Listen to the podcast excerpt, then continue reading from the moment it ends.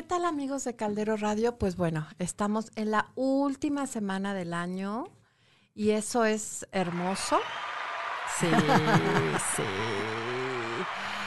Y pues bueno, han sido un año muy particular y pues bueno, es un gusto que estén con nosotros acompañándonos en esta última semana y pues muy contentos de estar aquí, ¿no? Porque también les quiero compartir que este fin de semana fue cumpleaños de Cha, que es nuestro productor, es nuestro guía, es alguien que nos ha... Nos tiene toda la paciencia del mundo, la verdad. Y bueno, pues lo queremos mucho, aprendemos mucho de él y estamos muy agradecidos que, bueno, hemos crecido mucho como familia de Caldero Radio. Y en un ratito más, pues acá estará su pastel, de los que hay muchos todos estos días porque ha sido muy festejado, pero no importa, en Reaprendamos también lo festejamos con muchísimo gusto. Y pues hoy en día me acompaña una gran amiga de muchos años, no vamos a decir cuántos, pero muchos, y que está con nosotros, que es la doctora y maestra María Angélica Núñez Chávez. Ella es chilena y muy mexicana también. Y bueno, voy a leer una parte de su currículum. Ella es maestra normalista. Esto lo estudió en Chile, también estudió educación especial en Argentina, es psicóloga por la Universidad Autónoma de Xochimilco, es maestra en terapia familiar, sistémica, por el Instituto Latinoamericano de Estudios de la Familia y tiene su maestría en psicooncología por el Instituto Mexicano de Psicooncología. Y bueno, tiene varias especializaciones, género y sociedad en Chile, sexualidad y discapacidad por el Grupo Interdisciplinario Educativo de Sexualidad y Discapacidad, Heishas, y también por la UNAM. Ha tomado también la especialidad de medidas preventivas para combatir la violencia ejercida sobre niños, niñas y jóvenes con discapacidad. Y también ella ha estudiado el diplomado en salud integral en adolescentes y jóvenes de la UNAM. Y espérenme que nos están llamando y ya les dije que no. Y también tiene espérenme, ya me perdí, aquí andamos. Y también el diplomado en salud integral en adolescentes y jóvenes, en eso íbamos. Y bueno, ha hecho muchísimos, tiene mucha experiencia laboral. Ella colaboró a lo largo de 34 años en diversas instituciones, en APAC, que les mandamos un gran saludo a toda la gente de APAC que está pendiente del programa.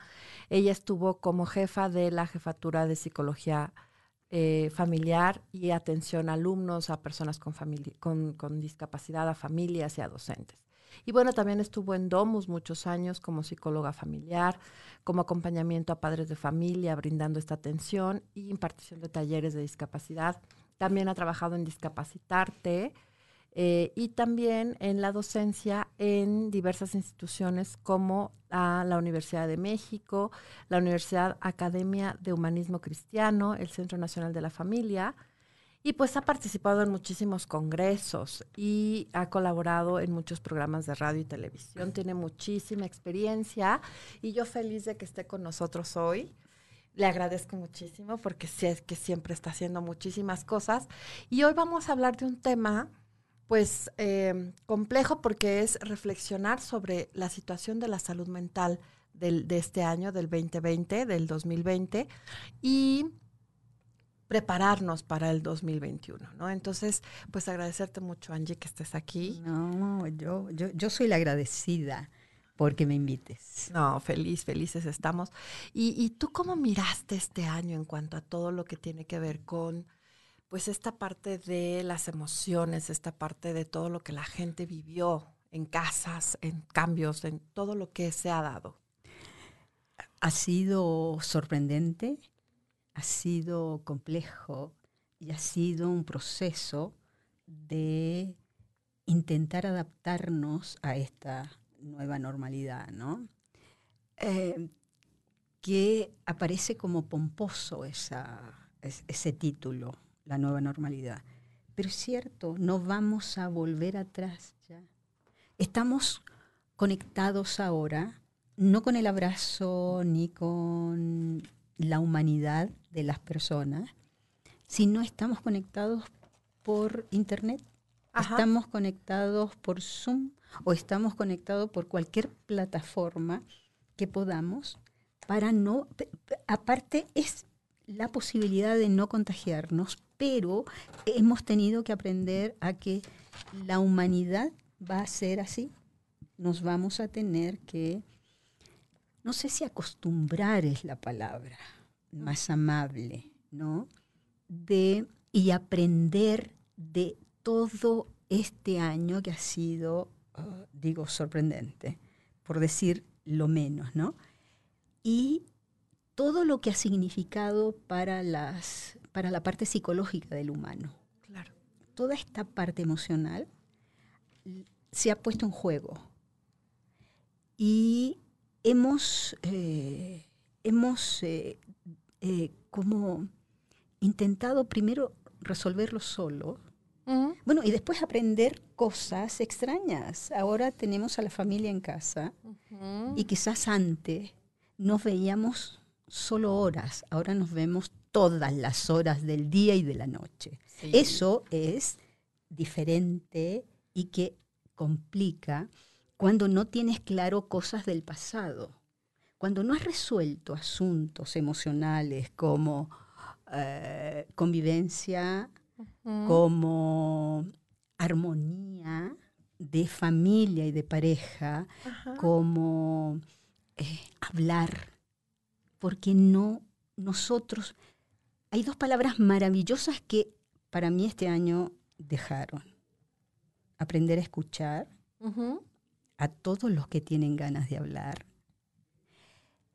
Y hablar cuando te toca hablar para, okay, poder decir tu pensamiento, tus deseos, tus decisiones. Claro.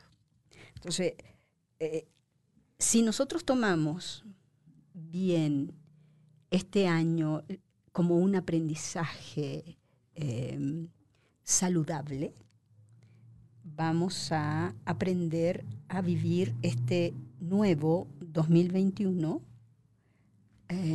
con mejores herramientas, con bases y mejores habilidades para poder decir, tú vas a ese rincón, yo voy al otro, cuando no me tolero yo, uh-huh, para poder llegar a una conversación posterior, uh-huh, a partir de la palabra.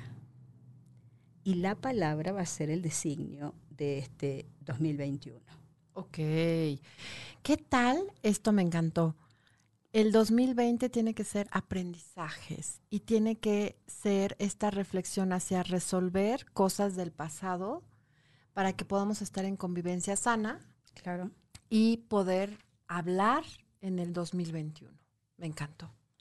Claro, porque finalmente fue una revolución, sí, que, ¿no?, nos llegó así como una cubetada de agua fría. Claro. Y que además primero nos decían que era una cuarentena, claro, que se ha convertido en 9 meses. No, pues ya nació el niño. Sí, claro. Claro, es decir, ya estamos en un proceso de aceptar que pasaron 9 meses o 10 meses o 11 meses o más para poder entender qué me ha pasado, porque ha sido tal el movimiento interno, más que salir a la calle y correr, sino este movimiento interno de ir entendiéndome yo, entendiendo a la pareja si es que vivo con pareja, ajá, o entender a los hijos si es que vivo con hijos, y entender a los demás que la única forma de comunicarme es por medio electrónico o telefónico o mensajes. Es decir, si eres analfabeta, es decir, vas a tener que aprender de alguna forma a comunicarte por estos medios. Vas a tener que aprender, como aprender un idioma. Mm.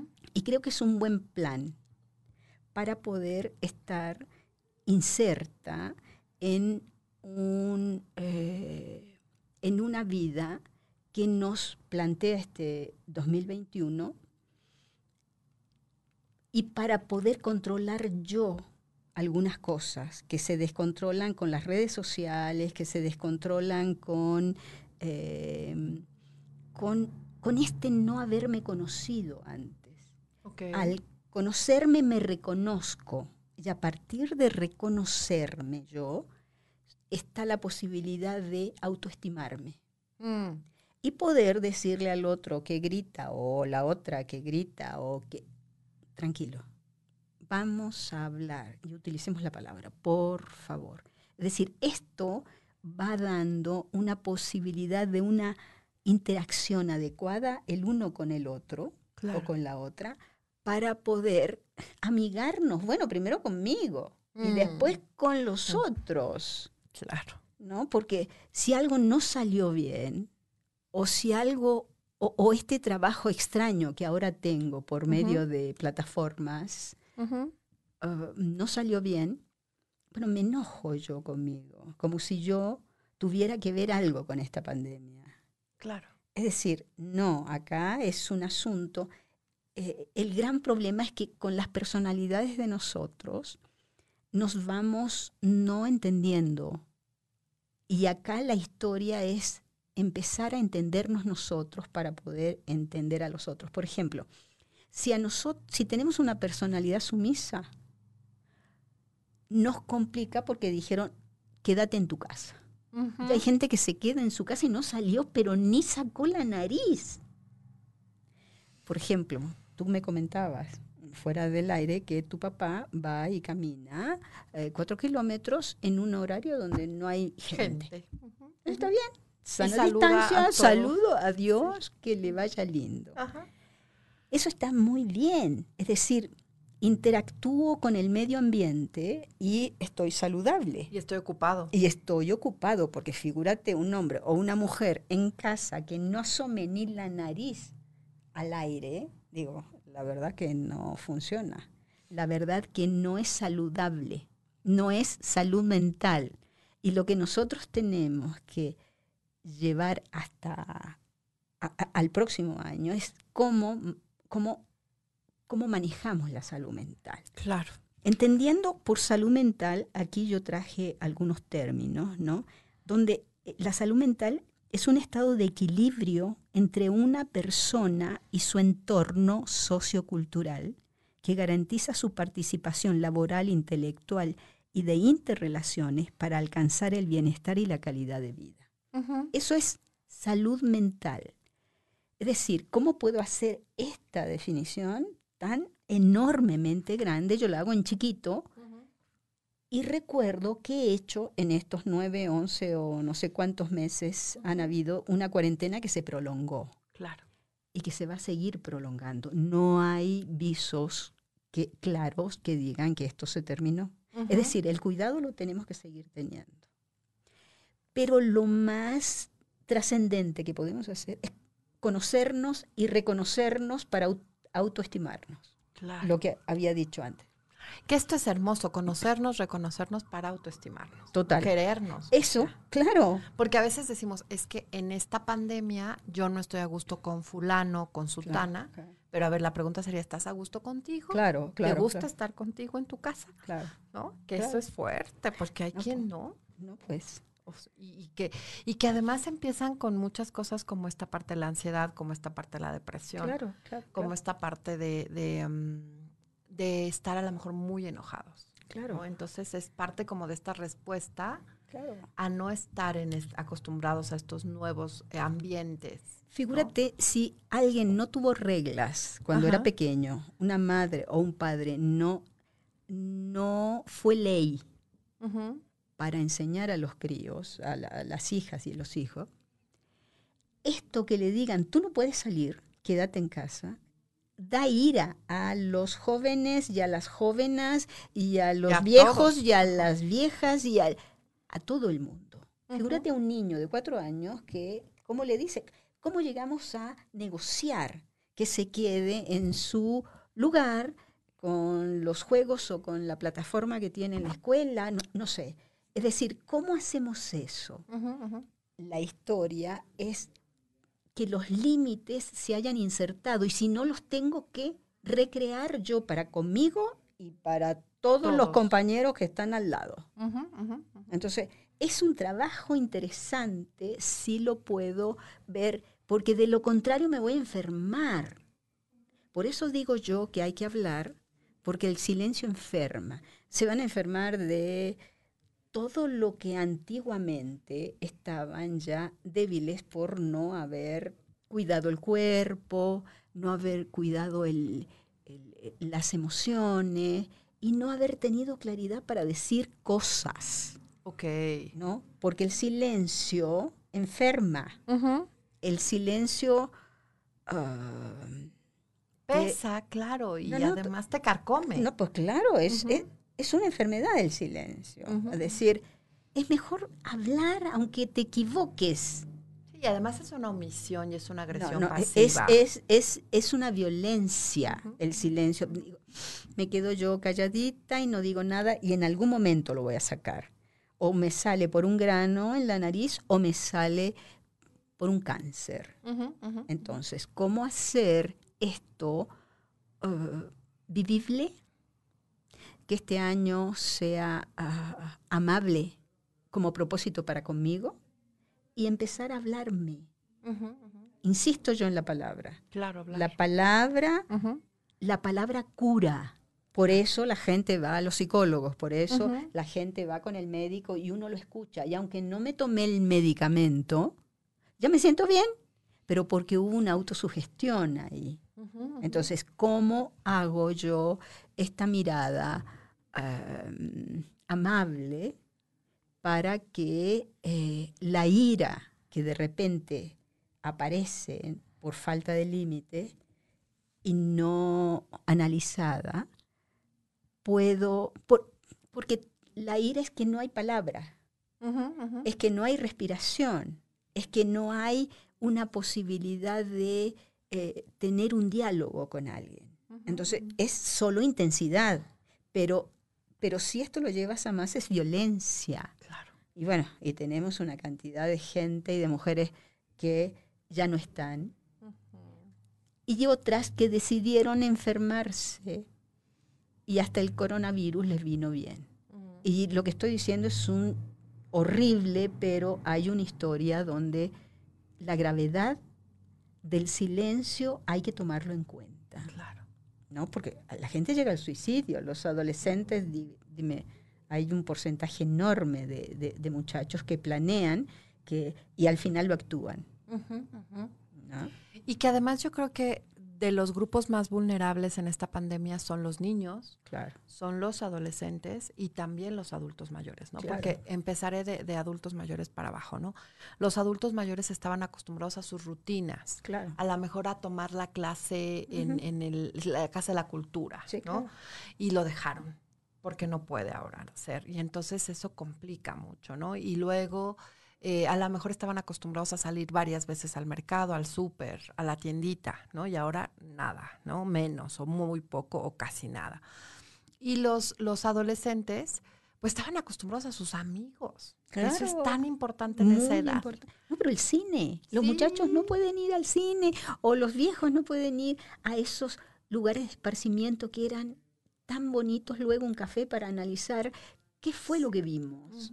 Y eso, y los muchachos no pueden ir al parque, o a jugar a la pelota, o al entrenamiento. Sí, a ver a sus amigos, a estar en el patio comiendo chatarra y sentirse que te escuchas, ¿no? Porque además una bolsa de Doritos, y lo puedo decir aquí, alcanza para un Dorito por chamaco, porque comparten con todos, y no es que se coman la bolsa completa, pues. Entonces, lo padre ahí es la convivencia, el hablarse, el escucharse, el reírse. La humanización de la convivencia, y eso es lo que no hay. Es decir, esto es lo que echas de menos, ¿no? Y lo puedes echar de menos a partir del enojo, de la ira o de canalizarlo adecuadamente. Por supuesto. Y en el caso de los niños preescolares, pues bueno, el juego. No, pues el juego, claro. ¿No? O sea, hay mamás que no juegan, hay papás que tampoco juegan y hay... Por eso digo, ¿cómo aprendes eso? Exacto. Porque tendrías que aprender un juego, este es el tuyo, juego contigo. Este es el mío, te invito a jugar conmigo. No sé, ¿cuál juego? No sé, tirar la pelota. O no sé, pero ¿cómo empiezo a ser creativo? Y a tener menos miedo de aprender. Ok, eso me encantó. A la edad que sea. Te voy a contar algo para que nos riamos y que es muy cierto y que, perdón que lo cuente acá, de una amiga que quiero mucho, que es como mi hermana. Sus dos hijas, que son entre 9 y 6 años, tienen una mascota, un perro verdadero, pues, no es un peluche. Y entonces cuando ella está en juntas muy importantes de su trabajo, ellas agarran al perro y se lo suben al hombro y se esconden, ya sabes. Y ella tiene que seguir con su junta y no hacerles mucho caso para que no lo sigan haciendo, ¿sabes? Ajá. Y como eso hay muchos niños que se pasan por la pantalla y hello, aquí estoy, y se meten a la junta y saludan a todos los de la junta, ¿no? Entonces, claro que es esta parte de límites, que es esta parte de convivencia, que es esta parte de decir, fíjate, a mí me han tocado muchos niños que les pregunto, ¿en qué trabaja tu papá? ¿En la oficina? ¿Pero qué hace? No sé. Claro, claro. ¿Y tu mamá? Pues va al trabajo o se queda en la casa, ¿pero qué hace? No sé, ya sabes. Claro. Y que ahora están aprendiendo a conocer que el trabajo. Exacto. Claro. ¿No? Entonces, pues hay muchas historias, muchas anécdotas, pero qué cierto esto es de que tendremos que ser como muy tolerantes, tendremos que aprender y queramos o no hay que aprender. Claro, ¿no? Claro, a la edad que sea. Exacto, que eso es importantísimo. Y bueno, justo el programa se llama Reaprendamos. Ah, y creo mira que hoy más que nunca es reaprender. Total, ¿no? Total. O sea, porque hay cosas que a lo mejor no te tocaron a ti. A lo mejor yo soy una mamá que no juega porque no jugaron conmigo. Claro, ¿no? Seguro. Y entonces me cuesta mucho trabajo en jugar. Todo hay una historia. Pero ahora tendrías que aprender para ir redescubriendo una historia nueva en ti. Claro. Claro, y que además es redescubrir y es también tenerte paciencia. Claro, claro. Porque a veces eres paciente con el otro, pero con quien no es contigo. Claro, ¿no? Y eso es terrible. Sí. Y sobre todo en esta historia de mujeres, de género, es un asunto donde todas las mujeres dicen, disculpe, ¿de qué? No sé, pero discúlpame. Claro, claro. Pero estamos chifladas, ¿no? Eso para nada, ¿no? Es decir, ¿cómo yo pediría disculpas cuando dije algo inapropiado y realmente no estuve bien y con alguien realmente que no se lo merecía de recibir esto inadecuado, esta conducta inadecuada? Pero creo que uno se tiene que reconocer en las cosas que no ha hecho bien y en las cosas que hace bien. También hay que valorar, hay que valorarse. Que eso creo que es un punto fundamental. O sea, tenemos que reconocer lo que hicimos bien del 2020. Total. ¿No? O sea, ya somos expertos en el gel, en el lavado de manos, ya somos expertos en cocina, en ciertas cosas, ¿no? Y a lo mejor ya toleramos más ciertos comportamientos de la casa, ¿no? Ya somos expertos en Zoom y en todas estas partes de la tecnología, ¿no? Entonces, todo eso que hemos hecho, reconocerlo. ¿No? Que eso podría ser una tarea muy interesante. Haz una lista de los aprendizajes de este 2020, ¿no? Perfecto. Así, con cuaderno, porque yo soy antigua y ocupo cuaderno y pluma, ¿no? Entonces, 1, aprendí a Zoom, ¿no? 2, aprendí al WhatsApp, no sé qué. Sí. Y así, todo lo que hemos aprendido en este año, hacer esta lista y palomeárnoslo. Y aprendí a divertirme, aprendí a reírme, aprendí a que la vida no siempre tiene colores grises, negros. Hay otros matices donde escuchas algo y dices, qué lindo que es esta poesía o qué chistorete que se mandó esta persona. Es decir, cómo empiezas a disfrutar que estás viva. Claro. Porque si no, hemos sido muy robot y muy con lo que teníamos que hacer. Mujeres con su rol, mamás, trabajadoras, siempre en su rol. Esto no nos dábamos permiso. Yo me acuerdo cuando estaba en APAC, que yo era la única... Bueno, primero, yo venía de otros lugares y... Las fiestas o los días de asueto Nunca lo supe. Y llegaba a trabajar y era la única que estaba ahí. Claro. Entonces llegaba a la colonia de doctores y estaba todo cerrado. Y después decía... Bueno, porque era la primera que llegaba y la última que se iba. Ajá, ajá. Bueno, porque había mucho trabajo. Sí, eterno. Eterno. Digo, tú estuviste ahí. Sí, entonces eso fue... Años. Bueno, entonces era como... era un mundo ahí. Y ese mundo me acuerdo yo en la época que estuve, habían 700 usuarios.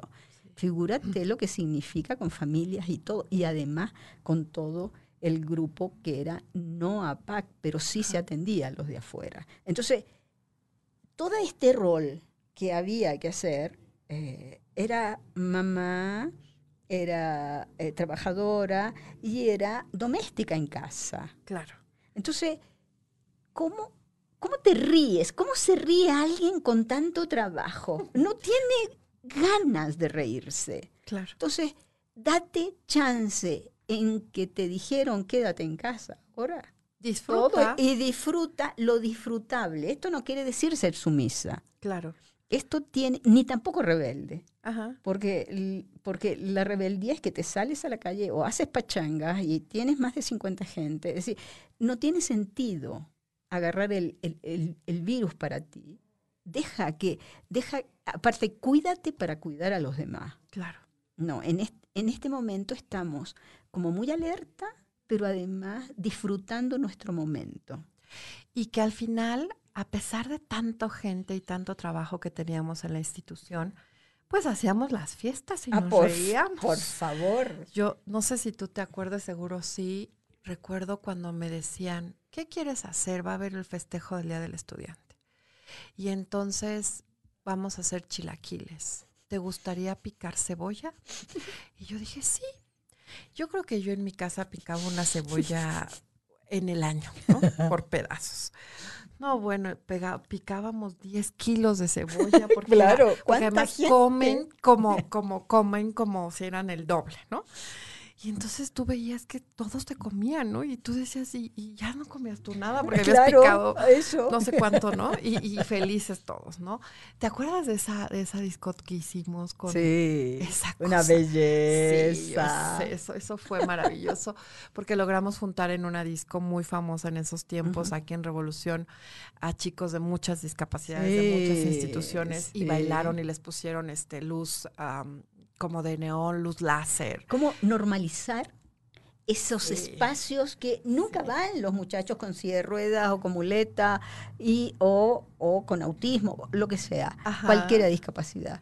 Y eso fue tan interesante de ver que... Y ellos aprendieron algo. Somos personas. No, pero además estaban lindos y guapos y haciendo cosas, ¿no?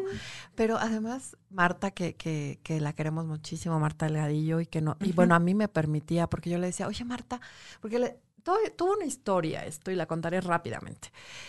Los festejos en la Escuela de Artes y Oficios eran con sándwiches y música, una grabadora.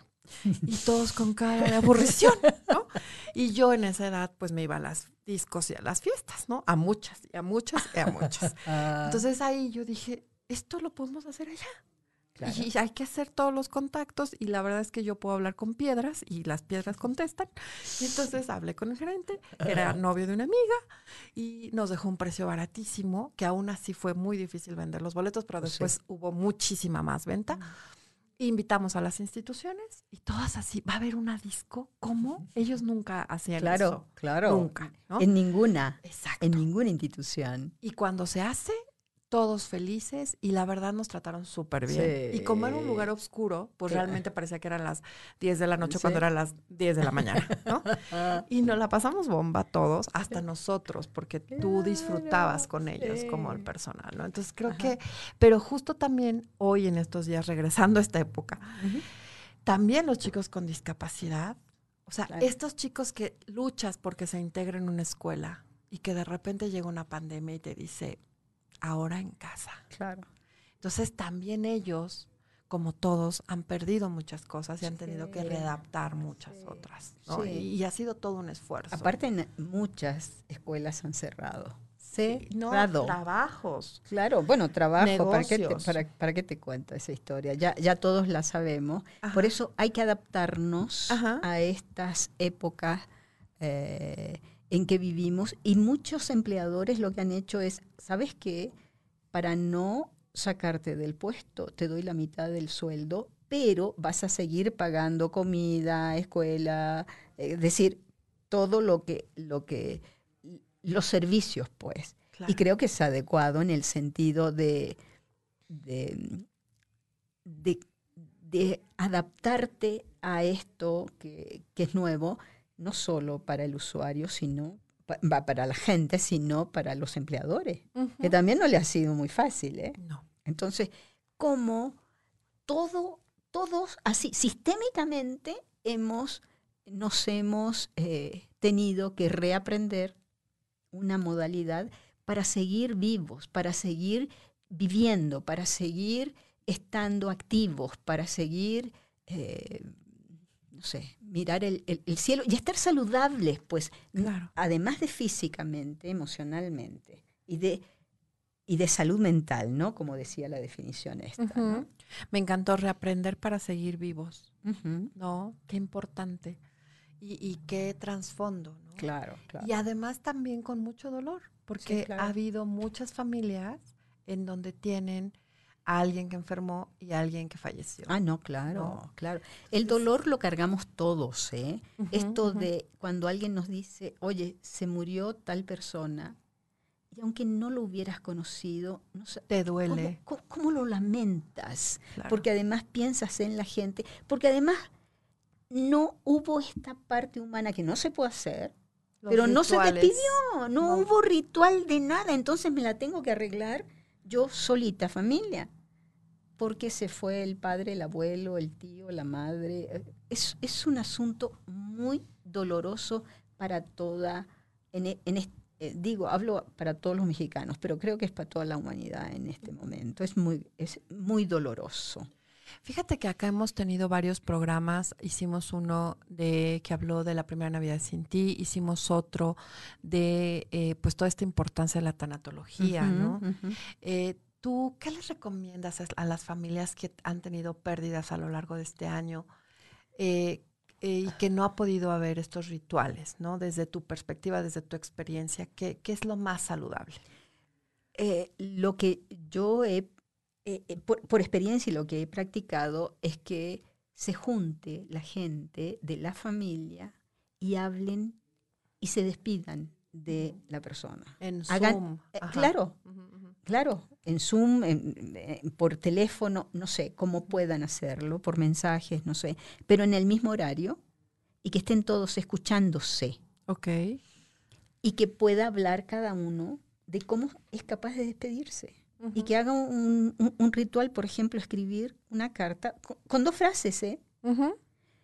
Y luego guardarla. En algún momento ya todas esas cartas se pueden guardar y tenerlas ahí como que fuera el cuerpo de esta persona para poder sentir que sí se despidieron y hacer una plegaria al cielo diciendo, la verdad, estuvimos contigo, aunque no te pudimos ver, ¿no? Sí, honrar. Total. Creo que la muerte enseña más que la evidencia de una pérdida. Wow, sí. ¿No? Uh-huh. Entonces eso es lo que creo que hay que hacer, esos rituales que no se pudieron hacer. Claro, y acá me encantó esta parte de guardar estas cartas y cuando ya sí podemos sentarnos en una mesa con la familia, todos físicamente, pues entonces llevar estas cartas. Claro, que y la compartes. Sí, claro. Claro, ¿qué dijo la tía? ¿Qué dijo el abuelo? ¿Qué dijo el niño? ¿Qué escribió? ¿O se hizo monitos nomás? ¿Y qué significaban esos monitos? Es decir, ¿qué significaba esa despedida que hizo cada uno? Para entendernos cómo nos llegó al corazón este duelo, pues. Porque el duelo tiene un proceso, pero este proceso no se pudo vivir con esta pandemia, ¿no? Uh-huh. Por un asunto, De cuidarte. De cuidarme y de esta cosa fisiológica que no puedes acercarte porque, aunque quisieras, no te dejan y no puedes, realmente no se puede. Pero entonces, ¿cómo aparece toda estas herramientas emocionales que ayudan a todos a sentir si me despedí? Y que te ayuda por el tema de la culpa. No, claro. Y que te ayuda también porque cuando alguien fallece, lo que hacemos es ir y dar el pésame y abrazar. Claro. Y ahora no nos podemos abrazar. Uh-huh. Y entonces, en ese abrazo, que a veces hay un speech o a veces no, cuando hacemos estos rituales, hay te estoy acompañando, estoy respetando tu dolor, estoy aquí contigo. ¿Sí se fijan? Claro. Y entonces, esto que no se vive ahora, tenemos que vivirlo de otra manera, ¿no? Claro, esto no quiere decir que hemos cambiado. Es decir, el abrazo nos hace falta. Muchísima. El tocarnos nos hace falta. Uh-huh. Pero ¿cómo reemplazamos esto sin enojo ni molestia? Uh-huh. Digo, ¿cómo reemplazamos esto? Porque en algún momento esto tiene que terminar. No sé cuándo. Uh-huh, uh-huh. Pero ¿cómo hacemos estos rituales para eso? Lo que tú decías, se está trabajando la culpa. Porque a veces la gente tiene culpa de haber quedado viva. Claro, porque en muchas familias pasa que a lo mejor, es un ejemplo, a lo mejor alguien se contagia y contagia tres más. Claro. Y el primero que se contagió no fallece y fallece el segundo o el tercero. Claro. Y se queda con una culpa terrible. Claro. ¿No? Pero hay un momento de vida y hay un momento de muerte. Claro. Que esto es muy importante que la gente lo entienda, claro, ¿no? Y claro, que dependerá de muchas circunstancias. Entonces, no porque tú te contagies, eso significa que estás matando al otro, claro, ¿no? O sea, claro, que esto es bien complicado, pero, sí. Pero la gente lo mira y lo vive así, y lo vive en silencio, porque no lo dicen. Eso. Hoy en día, si hay alguien que tiene COVID, no lo dice. Claro. Porque pasa como hace años que pasaba con el VIH, que hay una estigmatización y un rechazo. Claro. Entonces, es importante el entender que estamos en una situación de crisis, en una situación especial. Y que todos estamos vulnerables. Todos estamos vulnerables a tener COVID. Exacto. La historia es que nos cuidamos de tal manera que no hemos tenido este COVID. Lo que sí es cierto es que esta vulnerabilidad no está bien que haya gente que pueda juzgar a la gente que estuvo enferma. Mm. Eso no se vale.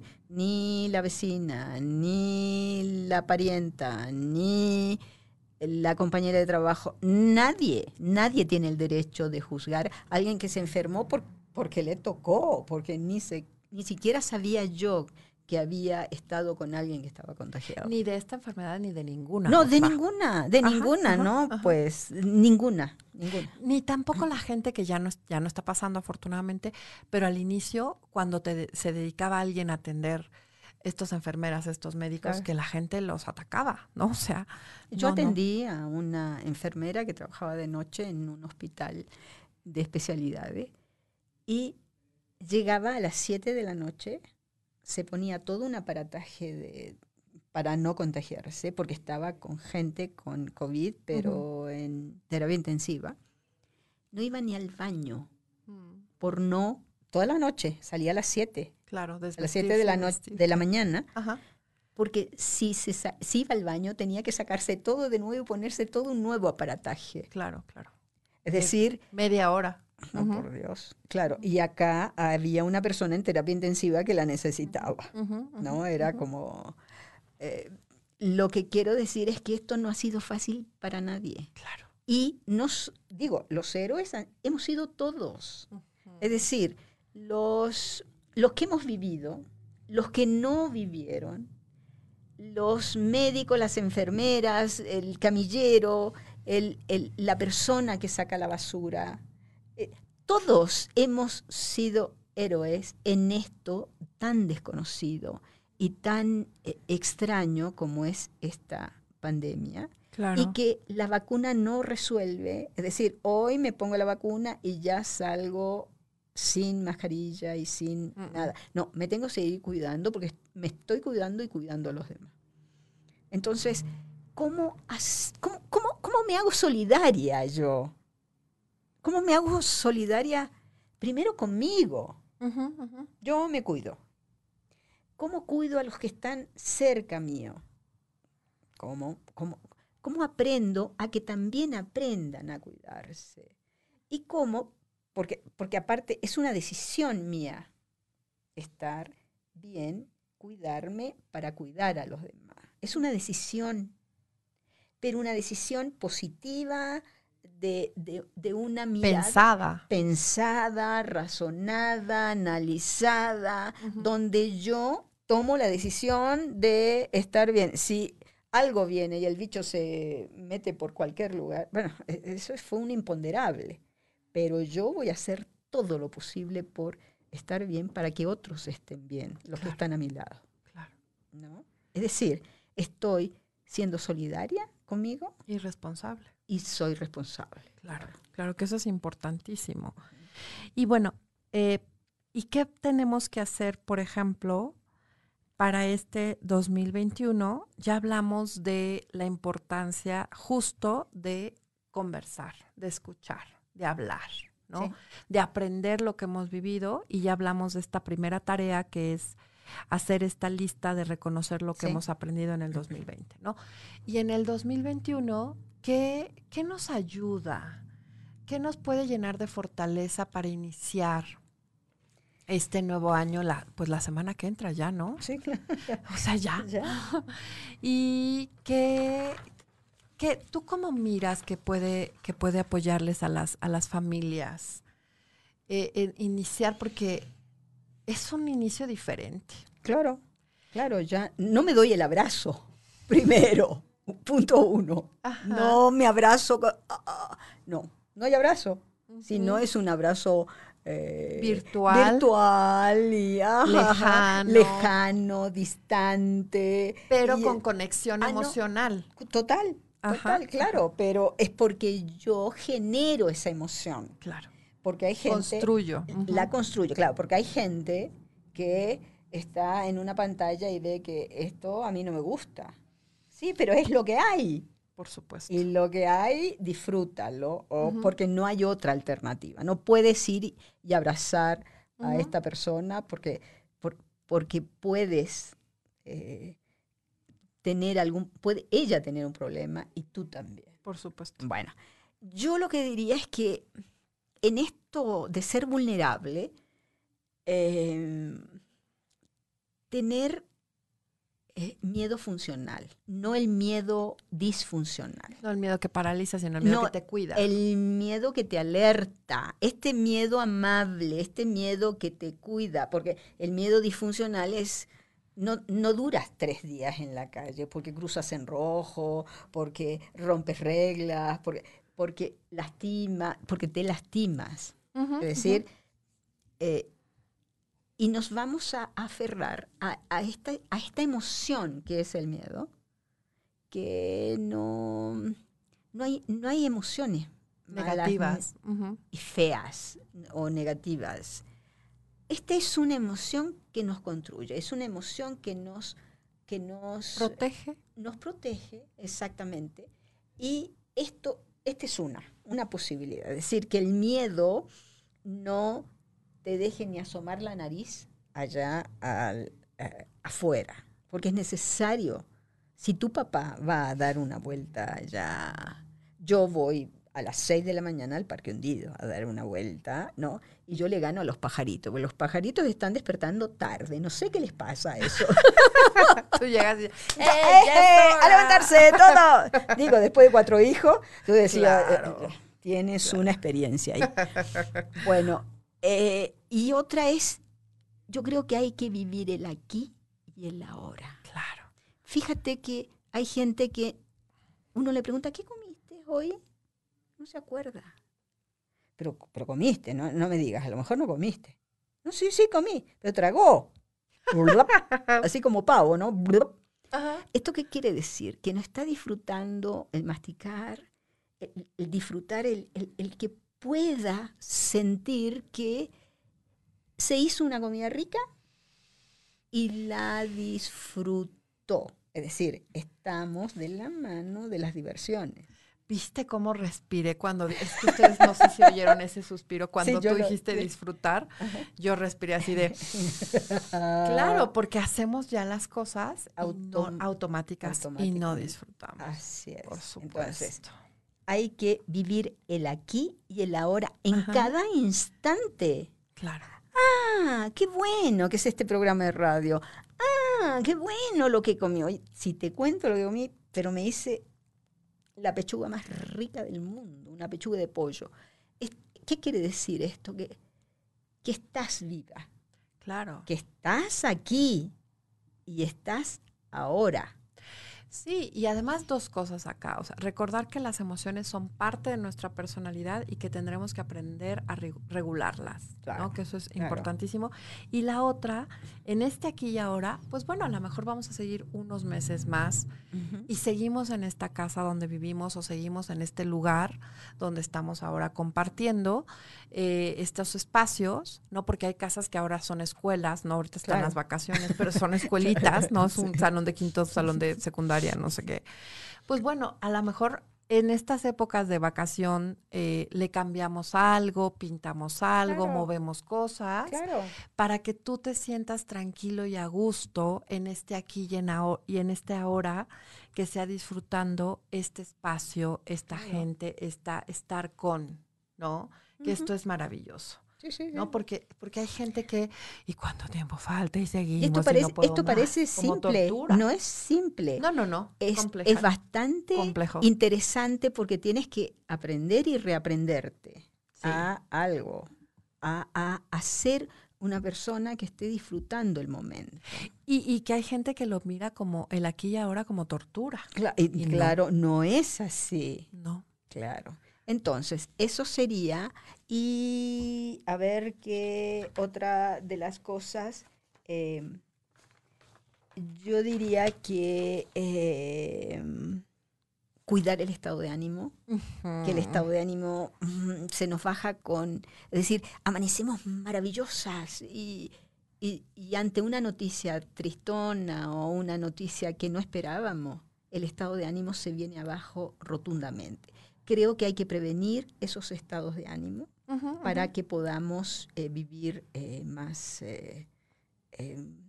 porque no sabemos hasta cuándo del 2021 vamos a estar confinados todavía.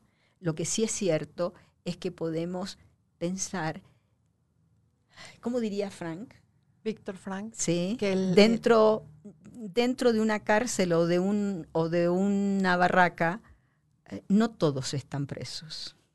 Wow, claro, el padre. El confinamiento, no todos estamos confinados. Estamos guardando, estamos previniendo, estamos cuidándonos, pero no estamos confinados.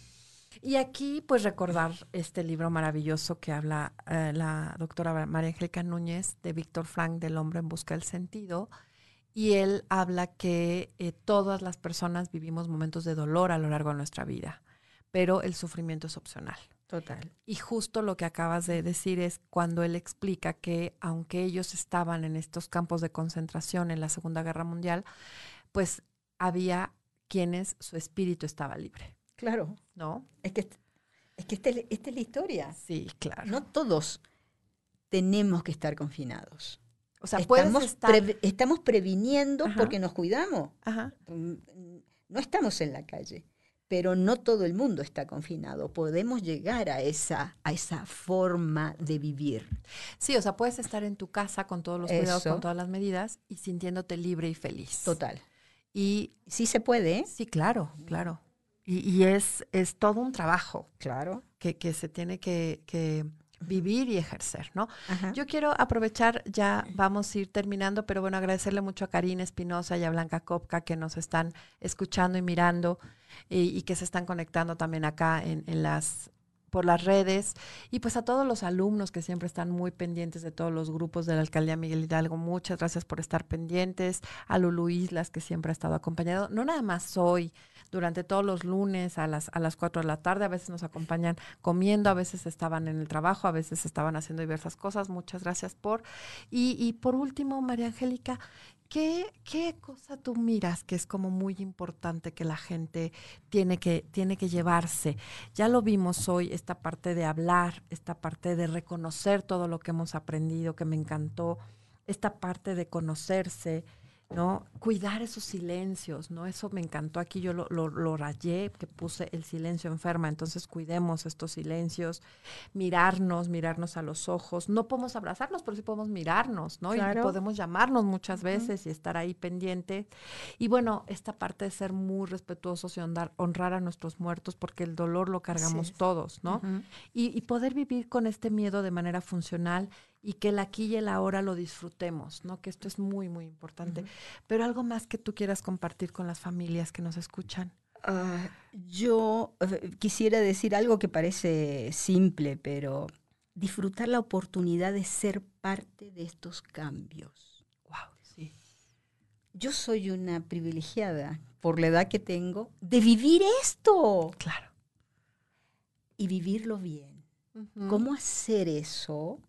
Es un aprendizaje, que ya hemos hablado mucho del aprendizaje, pero la vida, si vivimos, tenemos que seguir aprendiendo. Claro. Es una ley divina o ley, no sé cómo le podamos llamar, porque aprender en cada una de las etapas que tenemos nos lleva a disfrutar la vida, pero además ser disfrutable, es decir, no llegar que alguien diga, ¡ay, ya llegó esta! Sino, ¡qué gusto! Bien, ¡qué gusto me da que esta mujer, este hombre, este niño, este adolescente, está con su personalidad, no importa, la que sea, está viviendo! Claro. ¿Cómo vas a disfrutar en momentos de pandemia? Esta es una oportunidad que aprendamos todo lo que no aprendimos antes en relación a vivir. Claro.